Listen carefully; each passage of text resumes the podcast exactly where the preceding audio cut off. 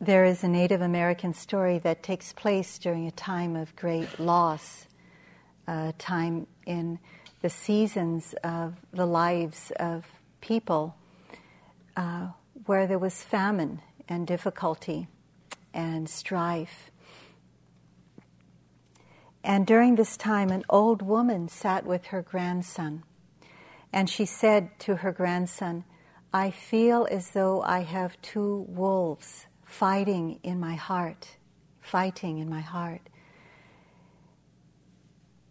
One is very vengeful and angry and self righteous and cruel, and the other one is loving and kind, understanding, compassionate, generous. And the young boy asked his grandmother, Which one will win? Oh, grandmother, which one will win? And the grandmother answered, The one I feed, the one I feed. And so I think we ask ourselves when we're in practice this question Which are the qualities of heart that we are nourishing? Are we nourishing the qualities of heart that lead us to uh, places of strife in our lives, within ourselves, in our relationships? Are we nourishing those qualities of our heart which lead us to greater harmony within ourselves and with, uh, with others? Tonight, I'd like to speak about a quality of mind and heart. It's one of the um, four sublime emotions and this one is called equanimity. Because it takes a large measure of equanimity to live in this world, to see clearly, to not be repelled by what is difficult, to not run towards what is uh, pleasing and pleasant and try to hold on to it, but to see what's happening in the world and in ourselves just as things are without clinging anywhere, without having hatred, aversion anywhere.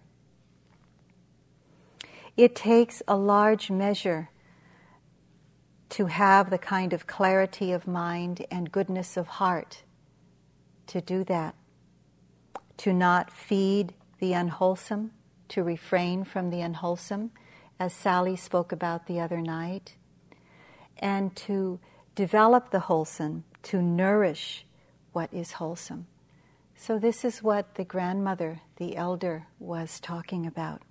How can we do that in ourselves and in the world? The Buddha talked about equanimity. He described it as resting the mind before it falls into extremes. Resting the mind before it falls into extremes. The extreme, on one hand, is uh, uh, greed, clinging, self righteousness. And on the other hand, is fear and terror and aversion, hatred. And the root of that all is ignorance, delusion. So, how can we um, rest the mind? This is the question and the practice and the training for us. How can we rest the mind before it falls into those extremes? It's an important subject, quality of mind, to reflect on nowadays because we live in a world that um, invites us to easily incline the mind towards those areas within ourselves. We live in a time when fear and terror and aversion are used continuously to bring us to those sides, to pull our attention, to dwell on the negative. And to offset that, or perhaps as a way to distract ourselves from those difficult qualities to be with within ourselves and in the world, of course, our consumer society provides a, an endless array of opportunities for us to desire more and more, uh, to um, create attachment and obsession more and more and more. Where is the middle path? Where is it that we can rest the mind before it falls into extremes? How can we open to the outer conditions of the world and the inner conditions of our responses to the world without falling into extremes? This is a big part of our training, a big part of our practice. How can we connect clearly with what's happening? Not uh, as equanimity is sometimes uh, erroneously thought of, is kind of a, a distant kind of disconnection with the world or ourselves, but not at all. So, a lot of, I think, what we begin to ask ourselves on this spiritual path is how can we connect very clearly with what's going on, not push away from what's difficult, not cling to what's pleasant, but clearly connect and see deeply what's happening. See clearly, see compassionately, see caringly. How can we have this balance of connection and caring? Equanimity means balance, it's even mindedness. This is how it's described often in the Buddhist texts even mindedness, balance of mind. We might say balance of mind and heart, so that we have this balance of clarity with that clear connection, and yet this ability to really care about what we're being clear with in our experience in the inner world and also the outer world. The subjective experience of equanimity is a spacious balance of mind, not just a precarious balance as if you're uh, trying to be on a razor's edge of experience, but it's more like a wide angled lens that's accepting of all of experience, not saying that this is the only thing, this is the only way that I should experience life in this calm, way, that equanimity can open to what are the ups and downs of life with something greater actually than calm. And that is this kind of wide angled, clear balance.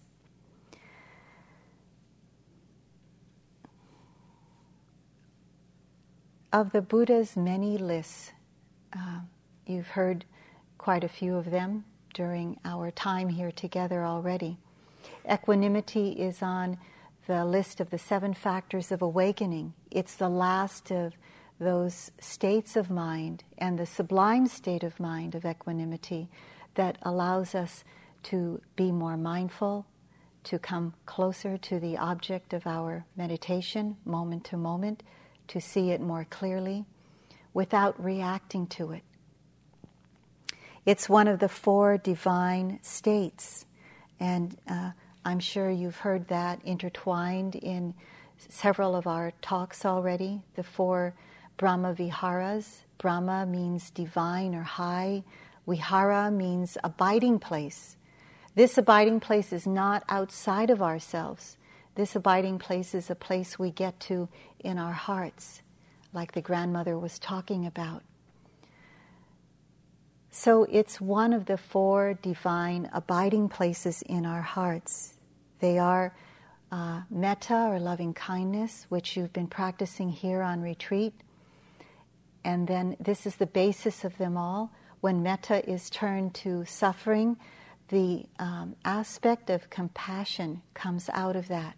So, this loving kindness or this caring that's turned to suffering is uh, turned into compassion. When this care or this love is turned to joy, it's turned into sympathetic joy. The aspect of sympathetic joy comes out of that. And so this is the third of the Brahmaviharas.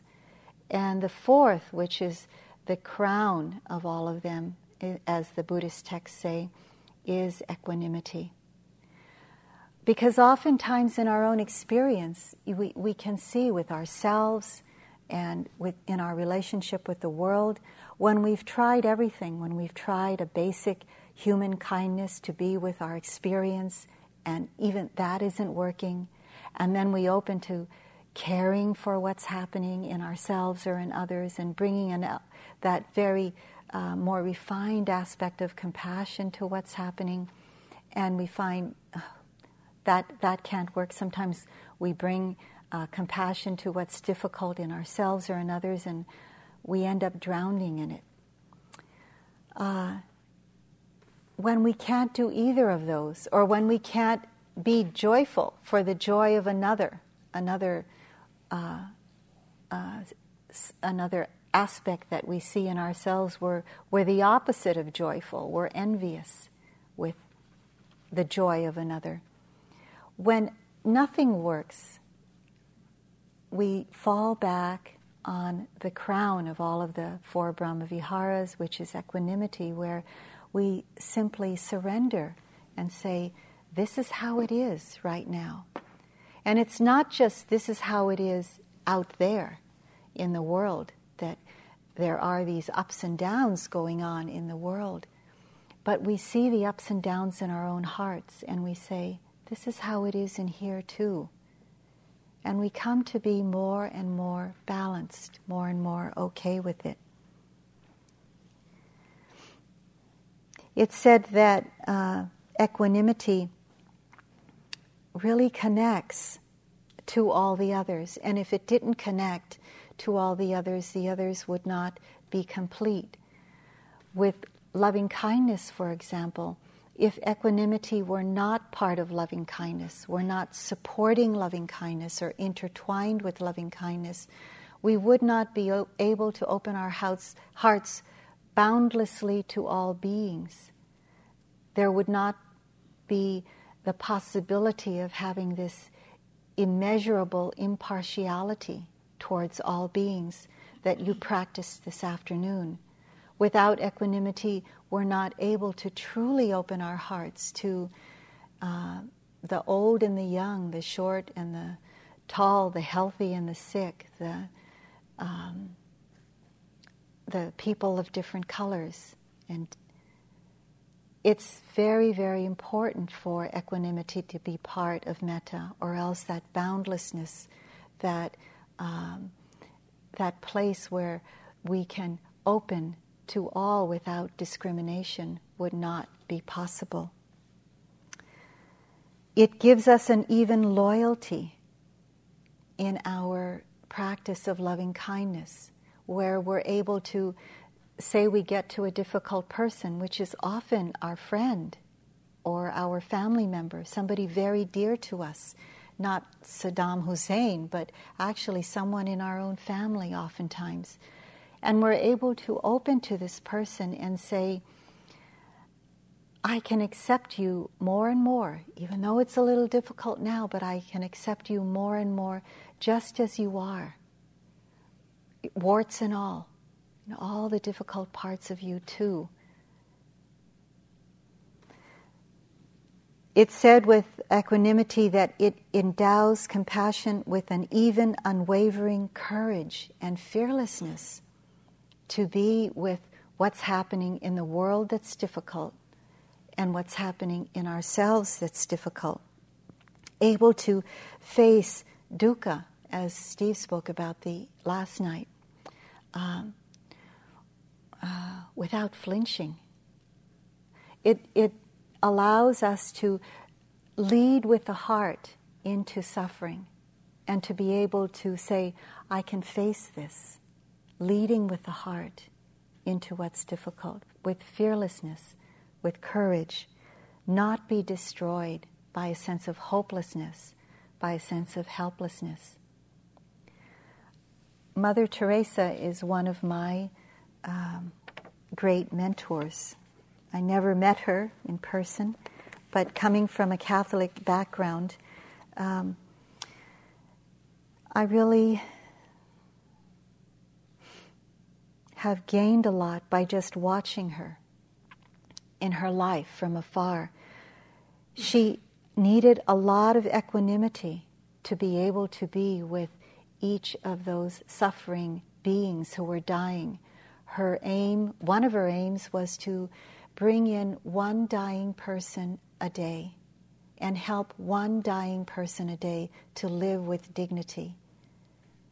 And she did this one dying person at a time. Uh, she cared for that for the suffering, but it took a lot of equanimity to be able to do that. She would not be able to lead into those streets of Calcutta from any place else but her heart and say, I'm just going to take this one aim today of finding one person and helping that one person. So, how can we be with the world and not be destroyed by helplessness, by hopelessness? Sometimes we can't do it with compassion alone. We need equanimity, and that's why it, this is what makes compassion powerful is equanimity. With sympathetic joy, it said that we can be wholeheartedly and fully happy when another person is happy. Sympathetic joy is being happy for the happiness of another. And it said that this is one of the most difficult things to do. Of all the four Brahmaviharas, this is uh, by far, for many people, the most challenging because we're often assailed by the opposites of sympathetic joy, or some of the opposites like comparing ourselves, envy, jealousy, demeaning, diminishing their happiness. But with, uh, with equanimity, we're able to see a lot of things, a lot of things. We're able to see that this precious life um, is so short. And when somebody has some happiness to enjoy, it's like you want to double their happiness. There's a lot of suffering in this world. One of my friends, when I'm happy, it's, it, you know, it's really helpful to have a, a mudita or sympathetic joy mentor, someone you can go to to share your joy because so often, you know, people tear it down. But one of my friends, uh, I go to him and I tell him what's happening that's happy in my life. And he always says to me, double the pleasure. like, and I just love that. It's like he, you know, he, he knows it's so, it's so difficult in life and he, he wants to be happy for my happiness. And happiness is so fleeting. And it's one of the things that we're able to see with equanimity that indeed happiness is so fleeting, it's not permanent. So, why not enjoy it while it's here, and why not help others to enjoy their, their wholesome happiness? We see with equanimity in this deep knowing the impermanence of all of life. We know that, yes, there's happiness now, but just around the corner, we don't know what there will be. So we have, even with happiness, we have that deep sense of balance, that wide angled lens on it, where we can focus in on that happiness, but not cling to it. And this is what equanimity allows us to do. So it's very useful in worldly um, situations, of course, but it's also very, very deepening and very powerful in our practice. It's called the doorway to peace because it is the sublime experience that is happening just before the entryway to nibbana or to the unconditioned is why it's so important. It's the actually the uh, state of mind that's developed over and over again as all of the ups and downs of practice are being uh, faced and open to and accepted, experienced more and more without flinching, without reactivity. That's why it's important to be able to go through all the ups and downs of practice and not cling to what's pleasant, not push away what's unpleasant, for the very reason that going through the ups and downs of practice develops equanimity to a very powerful degree. It supports deeper and deeper realization. So, as we engage in our practice here, the practice that we do in intensive retreat, where we're opening what's, to what's going on in our hearts, where we're doing our practice with our moment to moment experience, the, not the events of the world out there, although they do affect what's happening in here, of course. But we, we come closer to the moment to moment to moment events of our heart. And it begins to be, with equanimity, a kind of exploration, a kind of discovery, so that with equanimity, we're not opening to what's difficult and saying, oh no, but we're saying, aha, this is how it is.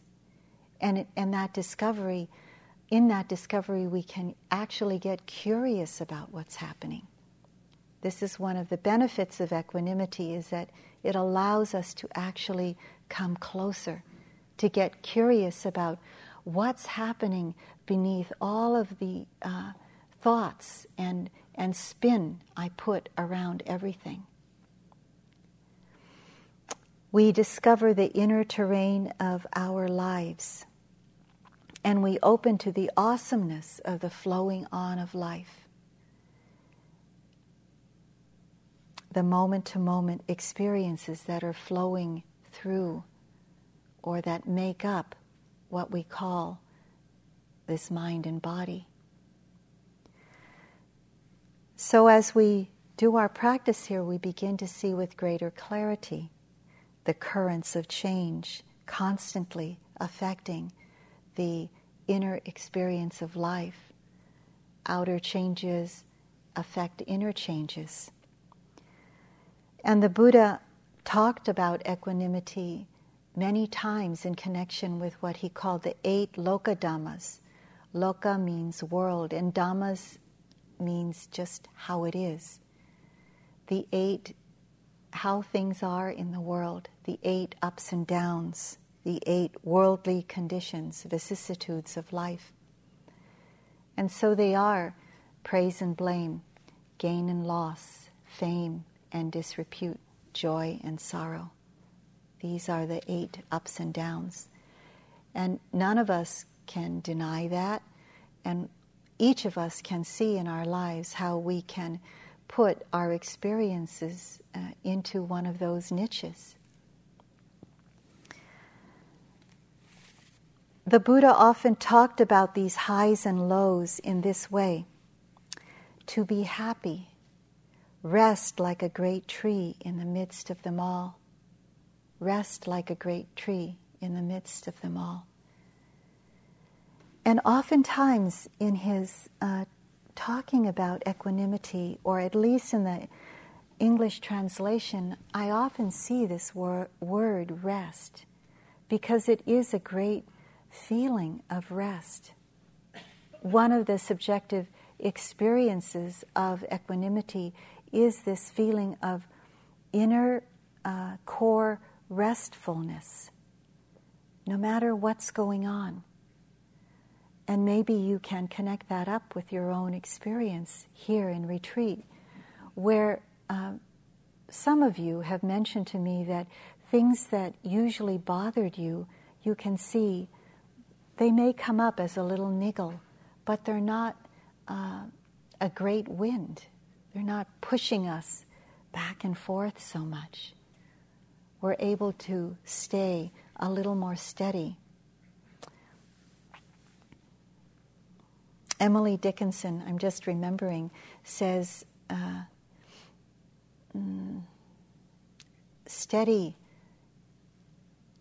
is a ship uh, whose anchor is very deep. And this is like what equanimity is. It's like having a very deep anchor, deep into the understanding of life, where we can see the highs and the lows and, and be able to say, This is life. And, and not try to get away from it, but actually to try to be with it with a deeper sense of harmony. this resting like a great tree in the midst of them all, it's, it's easy to say, of course, but we know how challenging it is. The painful habit patterns get exposed in our practice here, the patterns of reactivity. Uh, we're faced with something that's difficult, and uh, we see fear arise, or aversion or pushing away arise. We're faced with uh, pleasant experiences, pleasant sights, pleasant sounds, and we find ourselves rushing towards them and wanting them to stay, trying to hold on somehow, trying to make them permanent. It's not a feeling of rest when we do that. It's a feeling of running away, running towards. So these painful habit patterns get exposed to outer conditions. When outer conditions arise, we feel the aversion, the blame, the greed, the fear, the self righteousness. And then we look more deeply, perhaps, and we see the inner conditions that are arising in response to the outer conditions of weather or food or other people and the response to that, which may be anger, fear, blame, wanting.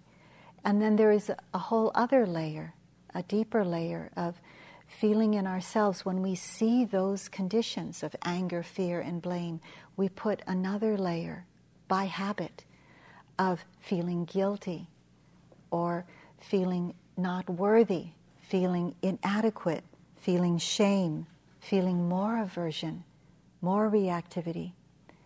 So we, we see how much these layers and layers of reactivity uh, begin to form a cocoon or a world around us that we live in.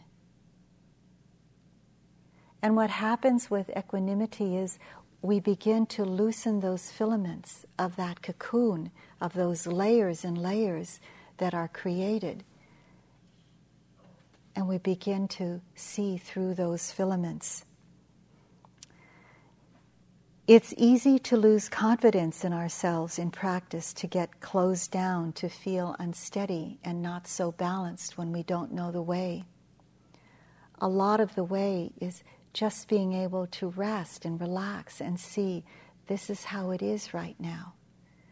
To actually be able to just accept the moment just as it is.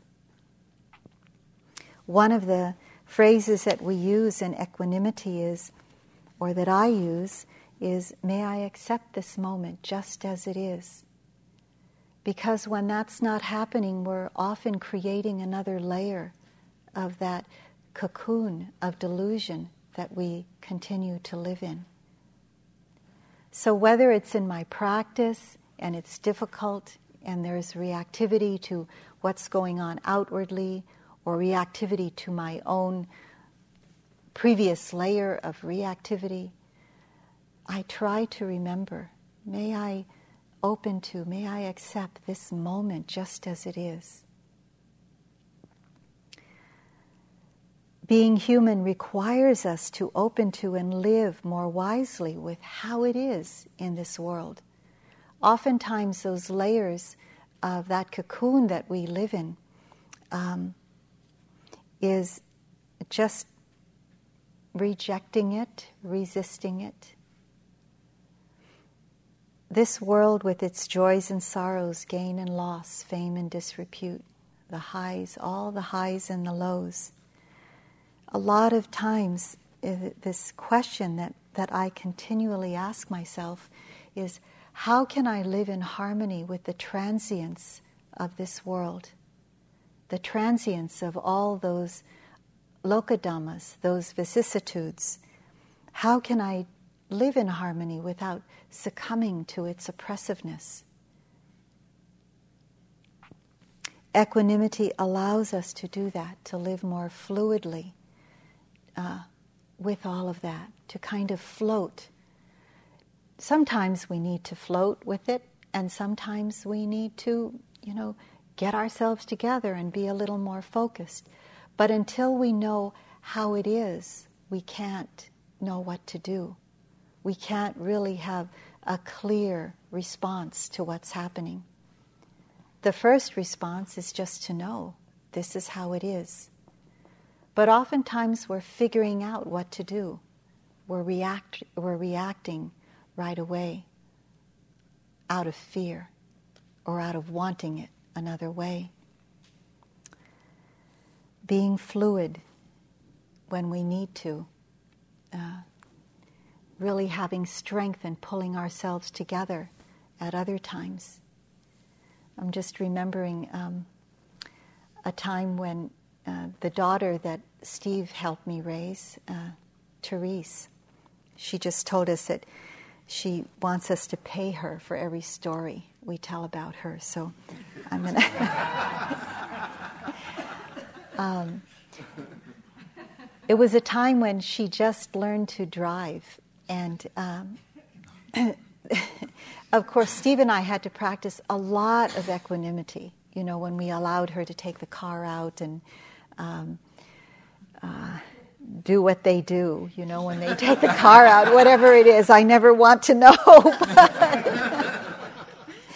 uh, one of the first times, or it might have been the first time that she drove us, and this has to do with balance, is she drove us to the shopping center where we live, and uh, she was dropping us off. And she knows us really well, of course. So she, uh, we were going Christmas shopping, which um, is hard to do with Steve. and he, it's really hard for him to be with me when we're shopping too. So it goes both ways. But um, Therese looked at me and she said, Mom, now focus. And she looked at Steve and she said, Dad, you float.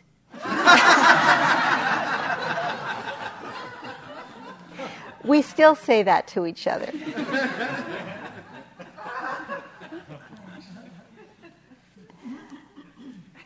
when we can do that, you know, when we can be fluid about what we need to do because we're seeing clearly, we can focus in, we can float when we need to, and that allows us to move more deeply into the mystery of life.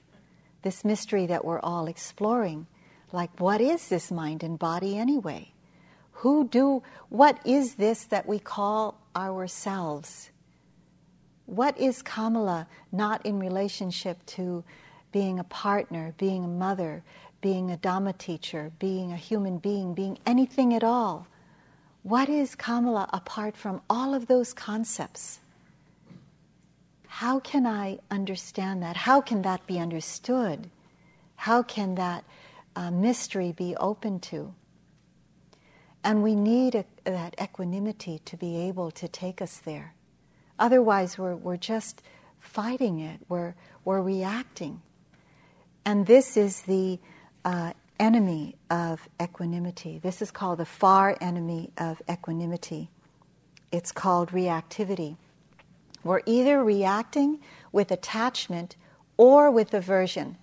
So, in this uh, far enemy of equanimity, both attachment and aversion are included. Because if it's pleasant, we react with attachment. If it's unpleasant, we react with aversion. Now, this is, a, this is something where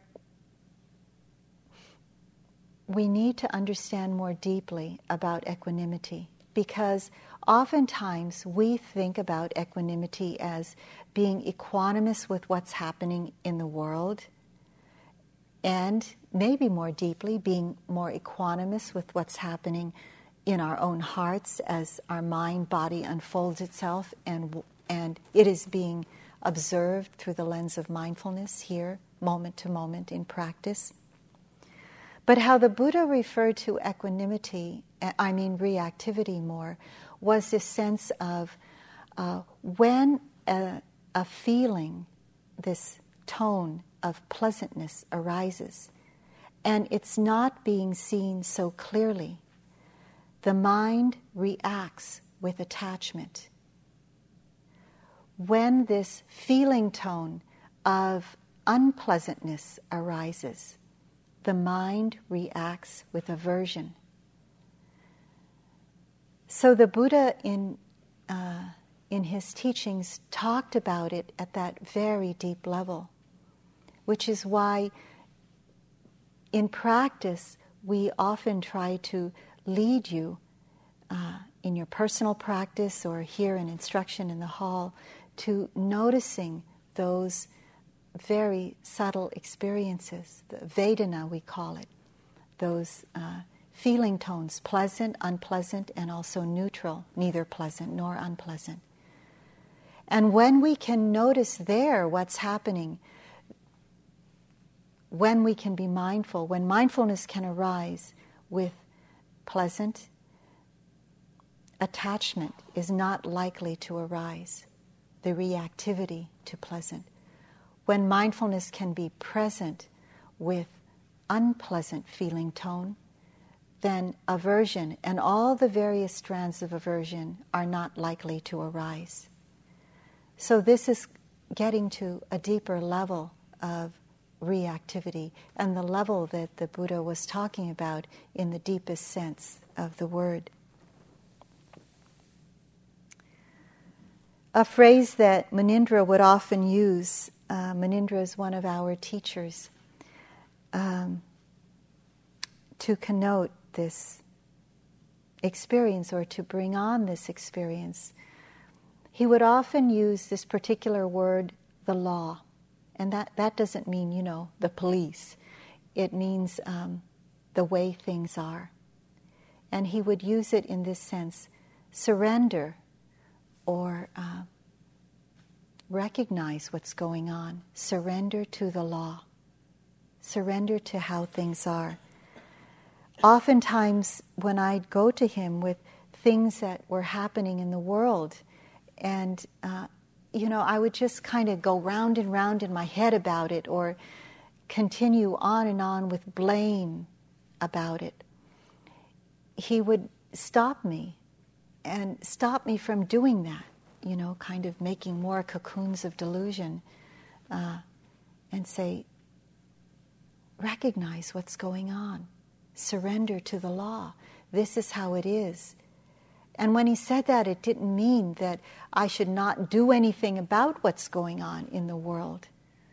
I should not take action, but he meant look with clarity, see with clarity how things are. Rest in the clarity of that. Know what's truly happening, and then from that, some kind of response can come that has more wisdom and a genuine compassion to it. So he didn't mean to be a doormat to life, but to open to what's happening. Come close to this moment is a way that I would translate that when I would be having difficulty in my practice. And I would go to him and I'd say, I just can't do this anymore, or I want to leave, or it's too difficult for me. Um, and he, he would say, Surrender to the law, and ask me what's happening right now, to come close to the moment of fear, or come close to the moment of confusion. So often I, I say that to myself surrender to the law. This is how it is right now. Don't use my energy trying to get rid of it don't use my energy trying to figure it out, where it came from, where it's going. Use all of my energy just to be with it right now, in this moment. That is how it's going to deepen into the mystery. But that isn't possible without equanimity. It's not possible without that spacious, caring balance which is that subjective experience of equanimity. It's not possible when we're in the what is called the far enemy of equanimity, that reactivity, when we're fighting it, resisting it.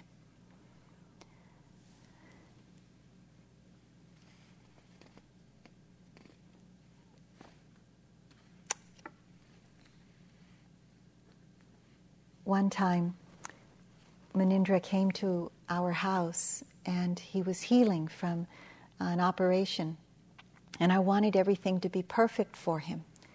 And um, I wanted him to see what a good yogi I was, what a good mother I was, you know, and how I, good I could take care of him. And I wanted things to be quiet. And at that time, there were um, growing children in the house. And one of them was Therese. So the, here's another story I have to pay her for. and she was um, in her hormonal years, was very, you know, growing, very difficult. And uh, she's going through it pretty well. And at what she came to this place where it was very difficult for her and just trying to show her independence, which is good, you know. And so she had this big um, mm, kind of shouting match with her uh, with her father. And Munindra and I were sitting at the table, and I was trying to have it really quiet for him, and you know, he was sitting to my left, and I was sitting on the other corner here to his right, and they started shouting at each other. And uh, her father is a, is a very good man, and it, he's always been an excellent father. And um, but it's difficult time, sometimes, you know. And so his voice started raising with hers, and uh, so she, I, all I could hear her say was no. And he would say he would say yes Therese you have to do it this way. You know this is whatever what was going on. And she said no I won't. And he yes yes yes. And so it started getting louder and louder. And so she ran around us down the hallway into her room and uh, this hallway was very near where we Munindra and I were sitting just around the corner she ran down the hallway she went into her room and she slammed the door in her father's face. And her father said, Open this door.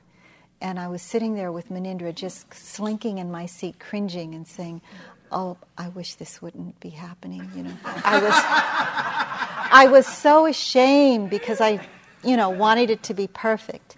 And I, I wanted to run away I wanted to get up and, and shout, shut up to everybody, you know. I mean, I, all of those things were happening in, in the mind for me. And uh, she, after she slammed the door, then he went behind her and said, Open this door. No, open this door. No, open this door or I'll kick the door in. so.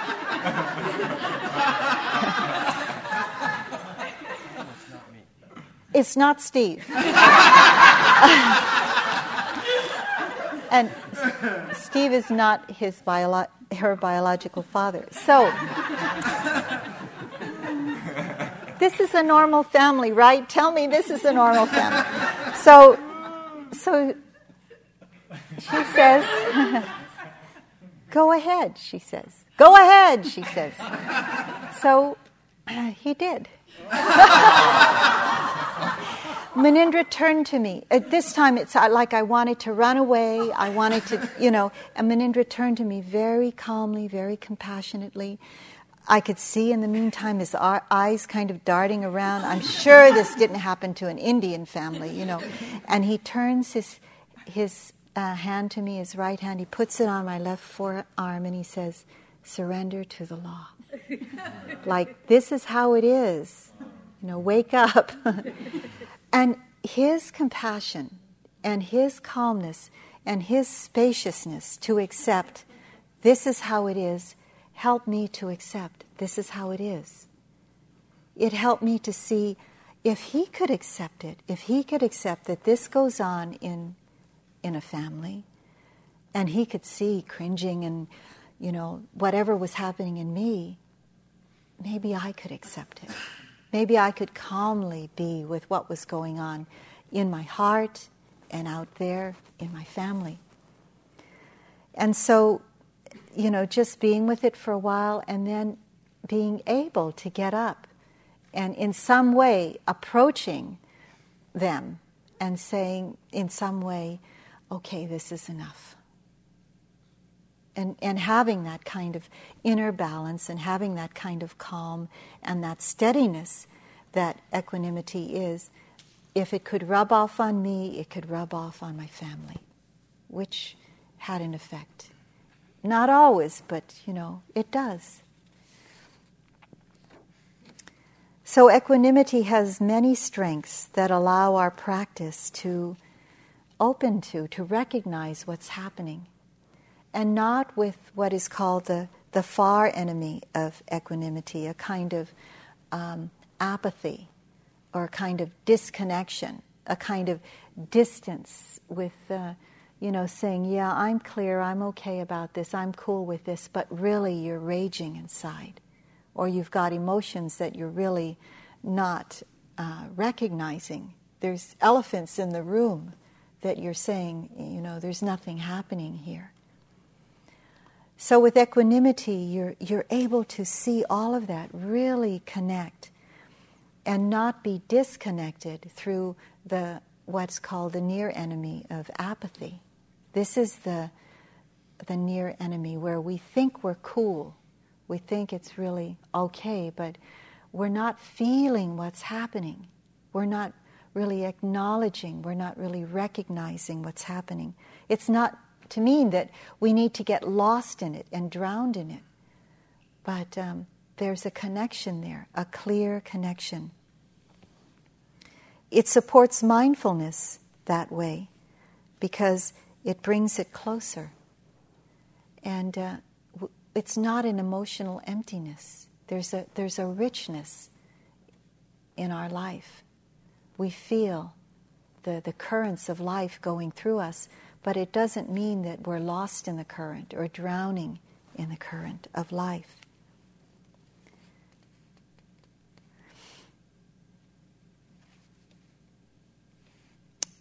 So, gain and loss is something I want to talk about.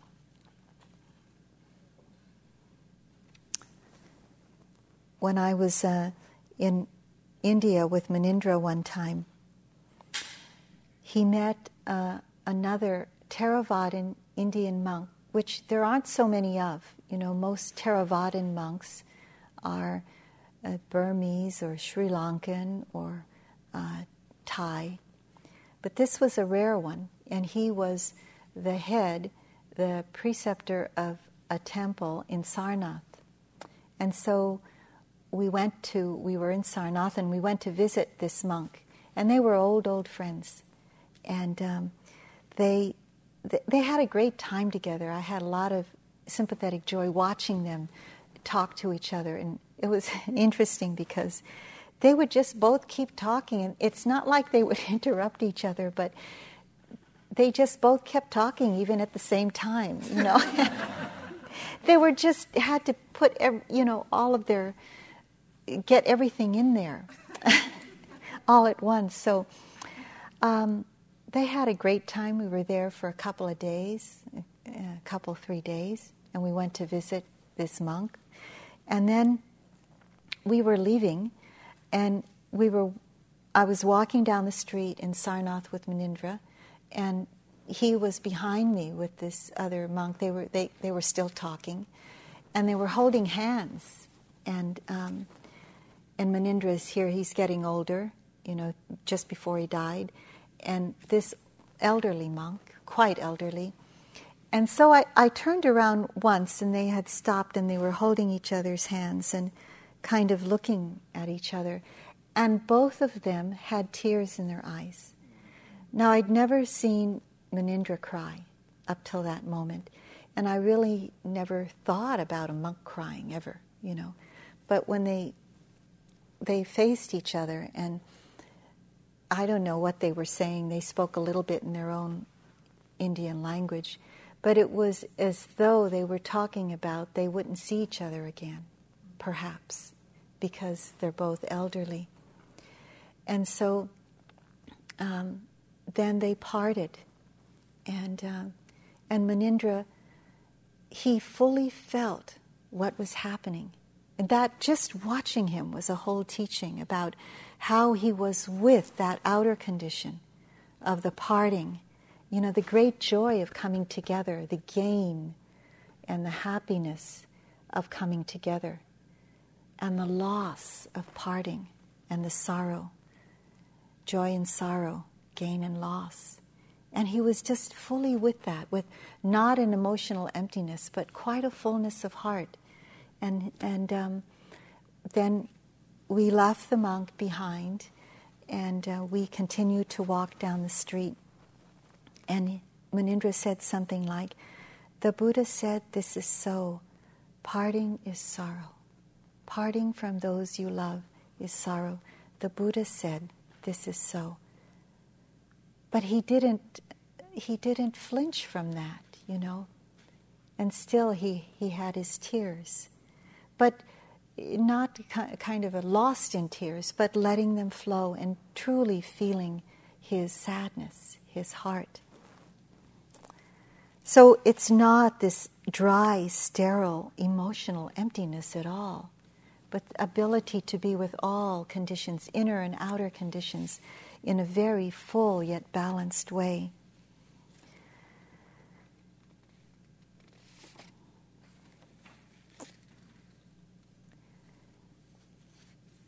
I often think about the Dalai Lama because he's had so much um, practice with compassion and equanimity. We know him a lot for being one of the most compassionate human beings alive in our world today. And I think we're all so lucky to have this kind of a being in our presence. And um, one of the things that we don't see that allows that compassion to come forth is his equanimity. If he didn't have equanimity, his compassion would not be so powerful. And he would not be able to make the uh, decisions that he makes to go forth in doing what he needs to do for his country, for his people. And one time someone asked him um, about it, you know, how can you how can you do it with such calmness? With you know, you, you never seem to have any anger or impatience about it. Or, and His Holiness said, in that state of mind, and he was talking about equanimity, you can deal with the situation with calmness and reason and not lose your inner happiness. And at a different time, but connected to this, um, a reporter asked him you know, why uh, are you able to be so patient with what has been going on in your country to your people? And um, he said, His Holiness responded, uh, Our land has been taken, our people have been harmed, our temples have been taken. Why should I let them take my mind? Why should I let them take my mind? And so it's what we do when we lose our equanimity. We just allow habit to take over, not a kind of clarity with recognizing clearly with what's going on. So there are two levels to bring our equanimity to. Of course, the level of the external conditions that we are now going back out to in the world. When we go back out into the world, can we, are we able to say to ourselves, may I be with this experience with equanimity? You know, there, uh, nothing really big has happened in the world since we've been in here. Uh, a lot of uh, the same old thing, you know, with the political scene and um, uh, except for the Boston Red Sox one. so, how can you be with that with equanimity? so, I'm going to give you reason to practice. Um, I'm sure you'll hear more about that later. So, I'll, I'll save all the wonderful details for later for those of you who are Red Sox fans. So, how to bring equanimity to the external conditions, not getting lost in exuberance, you know, but feeling the joy, being fully present with the joy, but not, you know, getting lost in it or letting it overcome us, not getting lost in the sorrow of what's going hap- happening in the world, but being fully present with it. So, bringing equanimity to the external conditions of the world and being able to say, this is how it is right now. And in that right now, we have the wisdom of knowing, and it will change. It will change. This is what equanimity deepens us into this understanding of change, this understanding of we can't hold on because of that change. And so we also bring equanimity to the internal conditions those conditions that respond to the outer conditions of the world and also respond to what's going on within ourselves. But can we say when joy and sorrow arise, this is how it is right now, and it will change? May I open to how it is right now with equanimity. So the outer and inner conditions, bringing equanimity to those. Um, understanding what the far enemy is reactivity, those habit patterns of the mind that uh, get us in trouble and we can't see. So, bringing, when we've already reacted, bringing equanimity there also.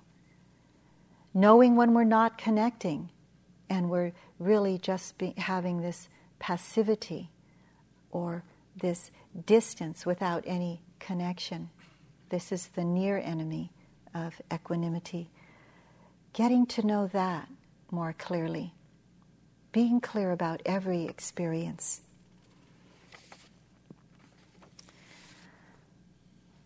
So, resting the mind before it falls into any of those extremes. Um, joy and sorrow, gain and loss, fame and disrepute, all of those, knowing them clearly,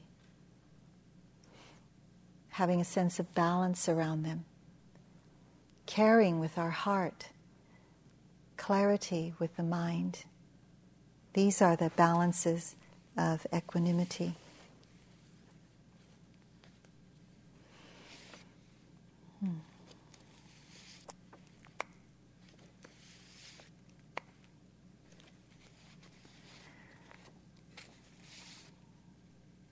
So I'd like to end with uh, something beautiful that was written by Achan Sumedho, the Venerable Achan Sumedho.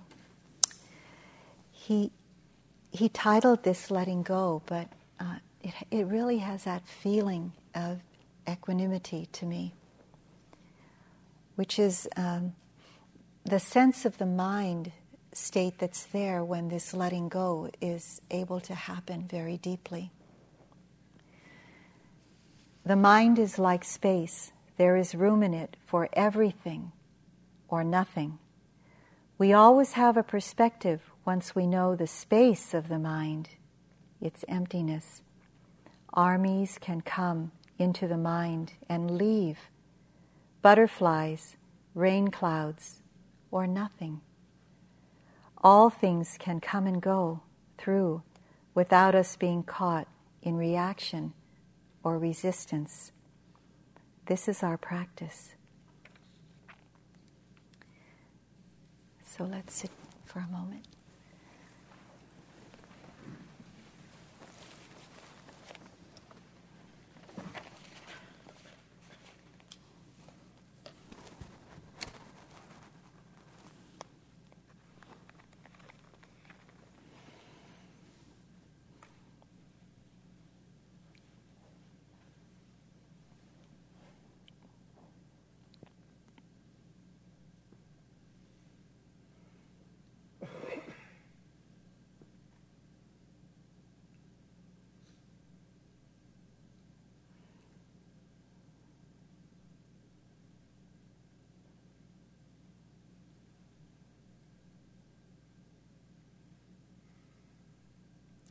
May we be with things just as they are so that we can see things just as they are.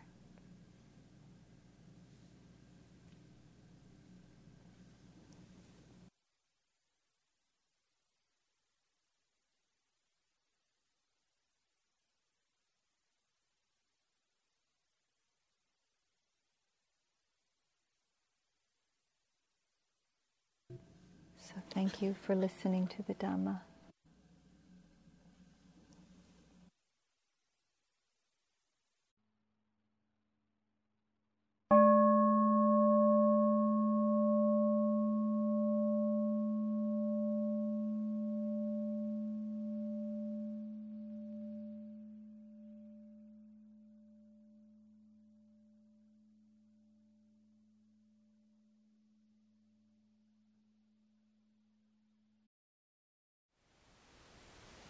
Thank you for listening.